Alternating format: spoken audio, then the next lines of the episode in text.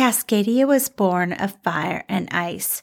19 volcanic peaks stretch from Canada to California. Sulfur, lava, ocean mist, evergreens, and fog commingle to create one of the world's most haunting, mysterious realms. There are rumors a network of lava tubes connect the mountains beneath the surface, from ancient alien civilizations to Sasquatch to legends of the Watchers to underground libraries gilt in gold. Yes, folks, lace up your hiking boots. Curious Cat is venturing into the woods of the Cascades for an unforgettable season three. Find all Cascadia episodes on your regular Curious Cat feeds. Special season art was created by Nora's Unnamed Photos. Follow them on Instagram to keep up with their latest designs. Okay, so recently I had the most incredible conversation about Sasquatch in the Cascade Mountains with Derek Condit. He's the shooting star that owns Mystical Wares in Mount Vernon, Washington, and they're online as well. He has incredible healing and psychic abilities and recognizes Sasquatch as a selfless healer, like himself, I've got to add. Our rich conversation was an hour long, and even after I stopped recording, my mind raced with more questions. That's a long lead up to today's bonus Cascadia Sasquatch episode. Today, I'm reversing gears for a second. I'm going to go over Bigfoot 101, then share more about Missing 411 David Paulides' uh, book that he's written. Actually, he's written multiple about Bigfoot and his free YouTube course about Bigfoot. And I'm also going to tell you some older stories that I found when I was backgrounding for Derek Condit's interview. Last but not least, I'll dig into Sasquatch's alleged supernatural powers. Let's get into it. Sasquatch has lots of names Bigfoot, Stick Devil, Kushtaka, Wild Man, Ape Man, Yeti, Abominable Snowman, Yowie, and Skunk Ape. From the book Raincoast Sasquatch by J. Robert Alley, he details one tribe that believes Sasquatch was once human. He nearly drowned in water and was transformed into the first of the otter people.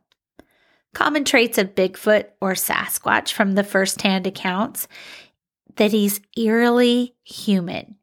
For this information, I turned to the book Tribal Bigfoot by Missing 411 author David Paulides. It is well worth buying or requesting from your local library just for the sketches alone by forensic artist Harvey Pratt.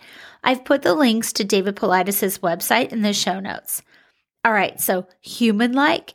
Near the back of Paulides' book, there are illustrations where Harvey Pratt depicted Sasquatch without fur on his face. The results are going to challenge attitudes that Sasquatch is some sort of ape. No, it's clear there's a direct human link from these forensic sketches. These sketches, by the way, came from detailed descriptions given by credible witnesses that also provided signed affidavits. If they are proven to have lied, then they could spend time in jail. Sworn statements that Sasquatch is human. Pretty interesting. Other common attributes Sasquatch is tall. Reports range from 7 to 9 feet with long arms that end at the knees. Oh, and an important note here many in the Bigfoot research field say this is the easiest indicator, a way to spot a hoaxer, is their costume will have arms that are the same length as us, not long enough to be a real Bigfoot. 99.99% of witnesses say hair covers Sasquatch's body and can be gray, white, shades of brown, or black. There's one researcher who suggested that the variation in hair color, the graying and thinning later on in life, mimics Homo sapiens, which I found really interesting. And if you remember from my interview with Derek Condit, he had a totally different take on this.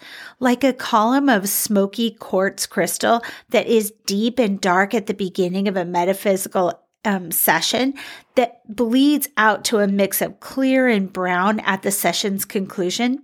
He believes Sasquatch's hair color reflects a, a vibration and that change in color is that um, a visual reflection of using up energy. So the darker the hair, the more energy in Sasquatch's physical battery. And that is super interesting, isn't it? A quick note accounts of hair on Sasquatch's face are extremely rare. I mean, a lot of depictions will show that. And I know the Patterson Gimlin um, footage has a Bigfoot, a female Bigfoot that has hair on her face, but that it also shows some shine on the nose, the bridge of the nose where the sun would hit. So you see that it's thinner hair there. Another aspect is unusual vocalizations. Some say Sasquatch is able to carry or throw his voice, and in a few specific stories, his whistles tend to be an all clear signal to other Bigfoots or Sasquatches in the area. Some say that he can mimic, mimic an owl or a um, blue jay as well, so more high pitched. Sasquatch gravitates to clear, fresh sources of water. In fact, some say they are excellent swimmers. Derek Condit mentioned a video that went viral that was shot from a Washington state ferry that captures what appears to be a Sasquatch swimming between islands. I found the witness interviewed on Coast to Coast AM, and I put those links in the show notes so you can um, read and listen to it yourself. His name is Rhettman Mullis, and he was 10 years old at the time it set off a lifelong passion in him to find Sasquatch. Smelly. Okay, so some say he's pungent and off putting. Something like a dead body is what the scent is described as. We'll get into this further later, but I did ask Derek Condit about that smell. We agreed that if Sasquatch just showed up for people, it'd probably scare the crap out of most folks. So instead, maybe he comes to people in more subtle ways, like a glimmer and a clump of fur, or a hint of a strange vocalization, or and this is what i add it uh, i would add out into it a smell like that people often report in association with sasquatch and maybe even the tracks that's a more subtle way of experiencing bigfoot we talked about the unusual vocalizations. Um, others um, describe it as an owl or guttural grunts or whistles and clear high yips. I just wanted to add that to the vocalization piece.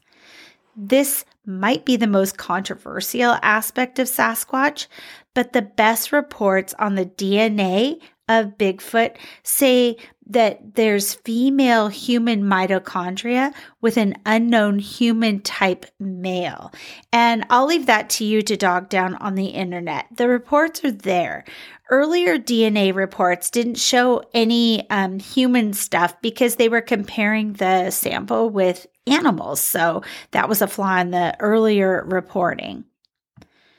So, why is the Cascade Mountain Range a Sasquatch hotspot? BFRO.com, the Bigfoot Field Researchers Organization, which was founded in 1995, has a comprehensive and free sightings database on their website, which I've provided links to in the show notes. They keep track of all reports of Bigfoot throughout the United States, and it probably comes as no surprise to you that Washington State leads the pack, even this year with over 700 reports. California comes in second with almost 500 reports, and Oregon is in the top five with 257 reports. Interestingly, there have never been any reports of Bigfoot on Hawaii. Isn't that strange? But take a look at their sightings map, and most are clustered around the Cascade Mountains. But why? Researchers speculate it's because that area has the natural resources, the food and clean air, and water, as well as isolation and space for Sasquatch to live a private existence. All that makes sense, but is there anything else to it? The Cascades were born from the collision of tectonic plates. I mean, we're talking 19 volcanic peaks, sulfur, ash, geothermal energies, ice, snow, fire, granite, basalt, gold. I mean, add all that up, and it's a huge chain of supernatural energies in one band of peaks. What if Sasquatch needs those energies to survive as well? Some say the mountains attract all sorts of high strangeness because of their unique combination of elements and features. It's speculation, but it's also something to pay attention to if you venture out into the mountains in search of Bigfoot, where I have tips about contacting Sasquatch at the end of this episode, so stay tuned. This feels like the perfect moment to share the most controversial aspect of Cascadia Sasquatch his alleged supernatural abilities, traits, powers. Let's take a quick break and we'll talk about those next. Okay, I was telling you before the break, this feels like the perfect moment to share the most controversial aspect of Cascadia Sasquatch his alleged supernatural abilities, traits, powers. They can allegedly disappear suddenly. They can hypnotize people or cause a person they touch to fall unconscious. They can jump dimensions. There are accounts of, of Bigfoot disappearing suddenly like a spirit. David Paulides and Angela in northern Colorado experienced Bigfoot tracks in new snow with no markings around them, and then the tracks just stopped. So, some of the questions I have are Do they live between realities in this world or use portals? And if so, where did they get these abilities? The, and you know if we could find an answer to that wouldn't we understand why we've never found full bodies? And it's a common explanation from many tribes that they jump dimensions well, I put that question to Derek Condit. He said that he doesn't like the term dimension because it feels separate from our current reality. Instead, he says density, which rings true. He went on to explain that Sasquatch is able to change his density so that in some instances, it's as though he disappears. It's why the footprints on fresh snow just seem to disappear. Less dense, more airy. The Sasquatch no longer has the weight, right, to leave a physical impression. This could also explain why we don't find Sasquatch carcasses after they die. As for the reports Sasquatch can hypnotize people, many stories um, tell of a group of people that slept through an encounter, but they were proximate to someone that was carried off or they were awake and they observed it. The ability to hypnotize would explain those stories. So I have to ask is Sasquatch a friend or foe? I told you I'm watching Missing 411 David Paulides on YouTube. He's giving a 20 part class on Bigfoot, which I highly recommend. I'm learning quite a bit. He reads very old newspaper articles, tribal oral histories, and more. And Paulides's observation, and this comes from tribal elders he's interviewed in regards to accounts of Sasquatch chasing people specifically. The elders say that Sasquatch realizes on some level that he appears very different than us humans, and in most instances probably scares us. So the chasing is an effort to try and be playful or play and make friends.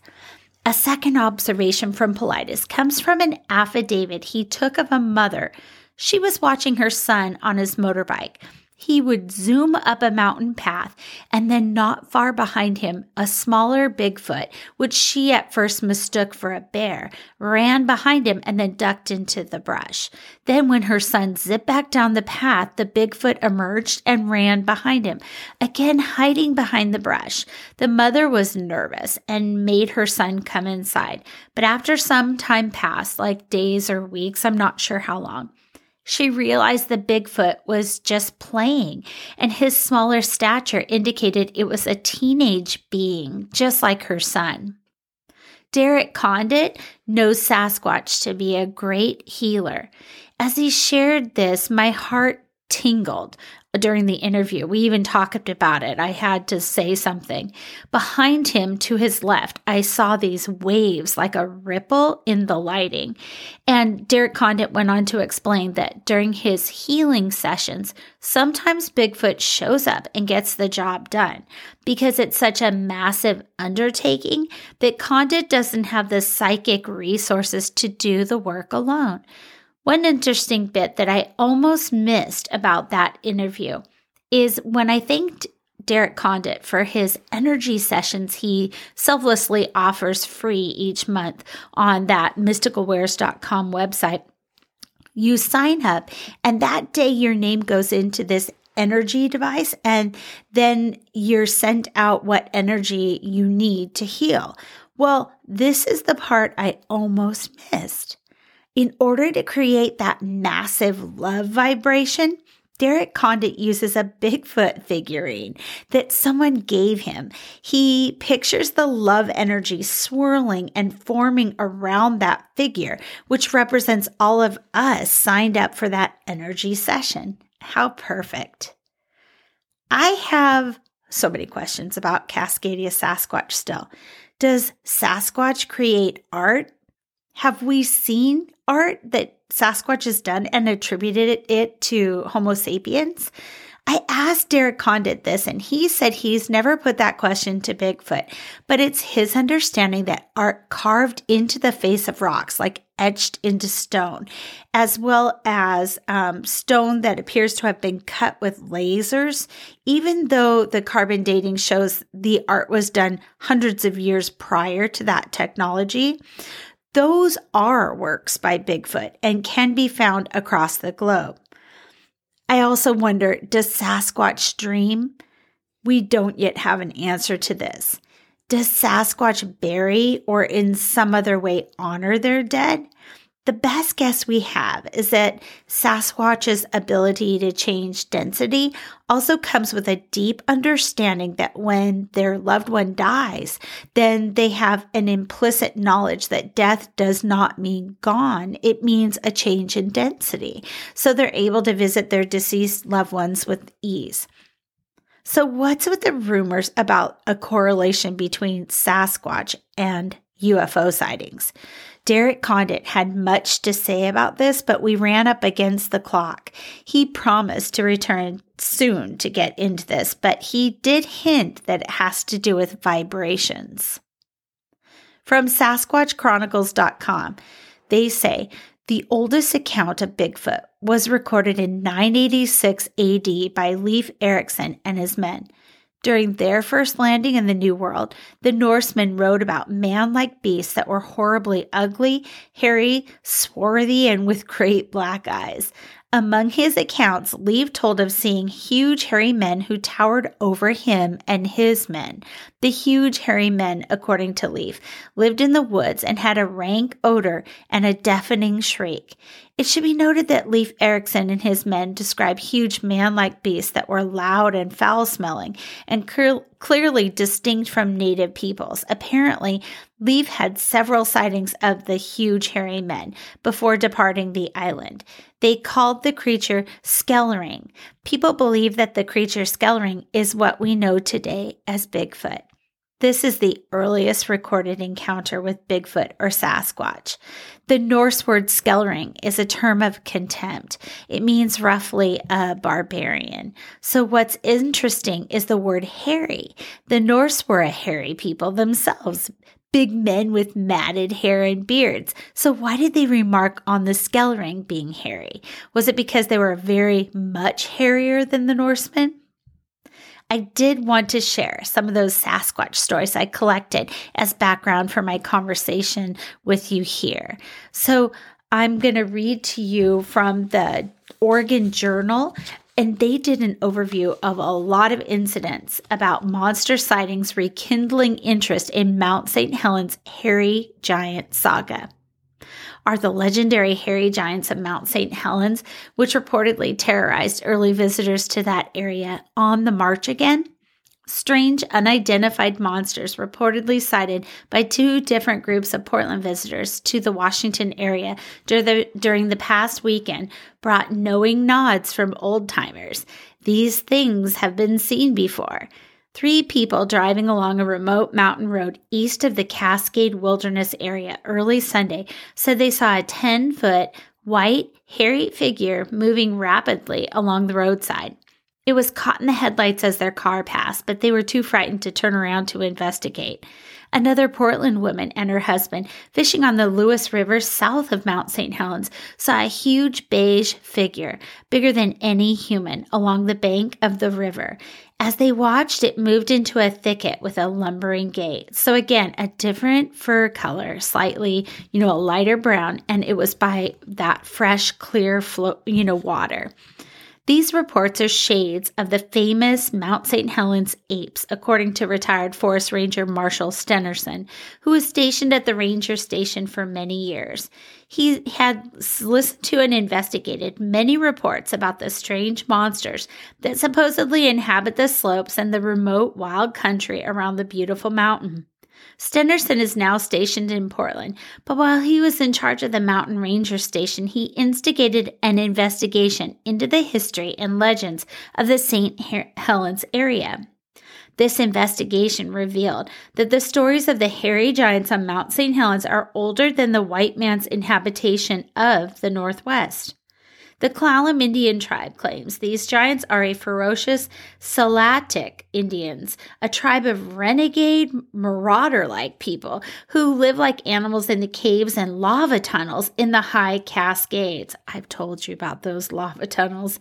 Evidently, the white man's first encounter with the creatures was a wild one.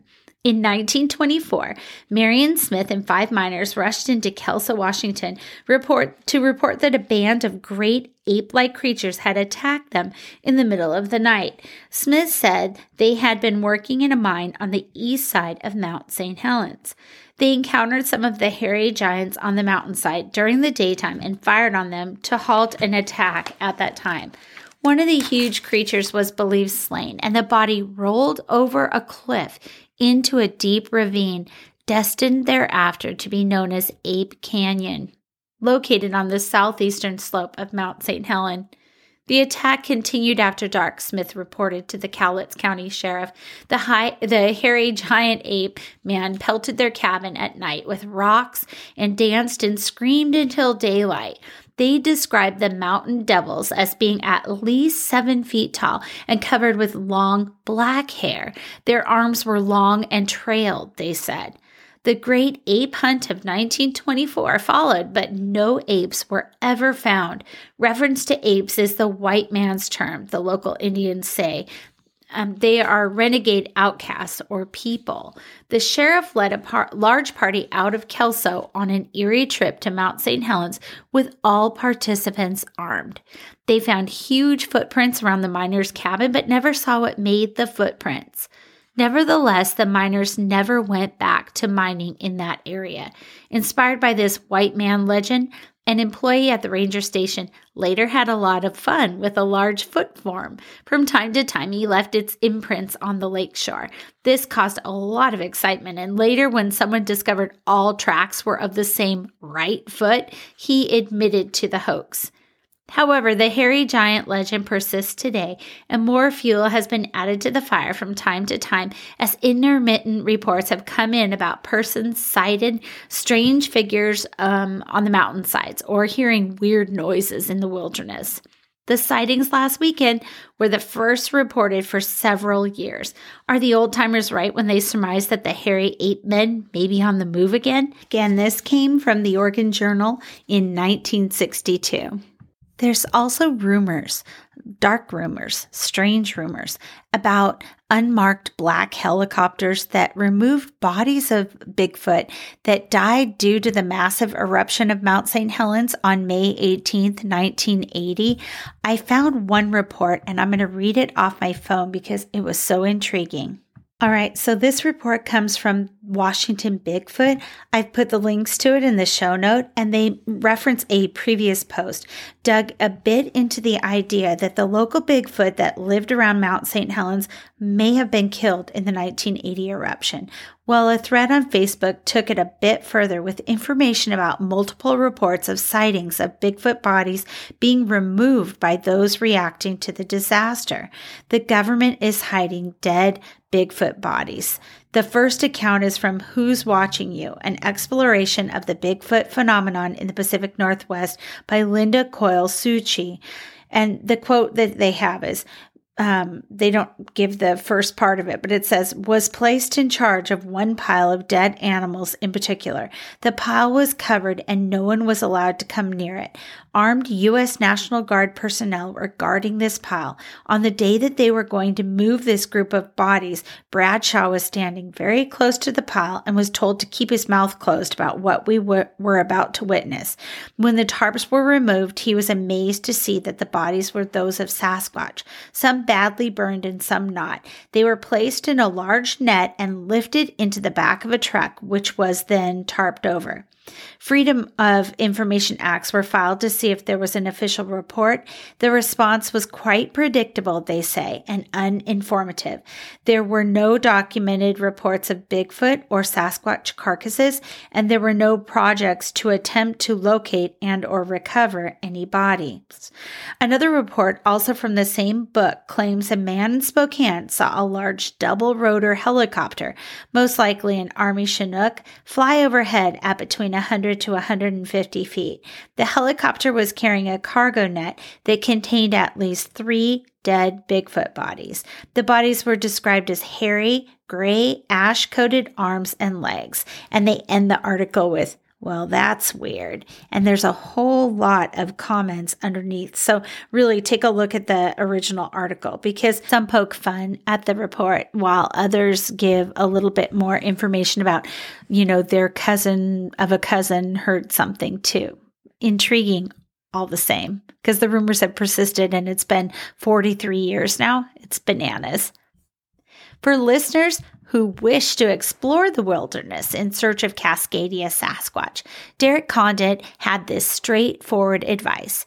Set an intention the night before, then put some fresh fruit like apples or grapes into your backpack. Leave those pieces of fruit on the trail as you hike the next day and keep your eyes and ears open for unusual sounds, clumps of fur in nearby bushes, and pay attention to odd and pungent smells. He and his daughter tend to go out early in the morning before those trails become crowded. More advice from Rhett Mullis, the lifelong researcher that spotted Bigfoot as a kid.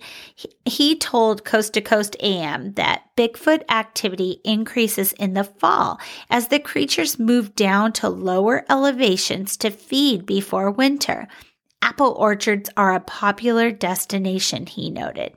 If you do venture out and wish to take some castings of any footprints you come across. David Paulides kind of went over that in his Bigfoot class. He was uh, taught by others that resin hardens faster than plaster of Paris, though he does admit there's a lot more waste with working with resin, but it, it hardens within seconds versus having to sit around for nine hours and wait for plaster of Paris to harden.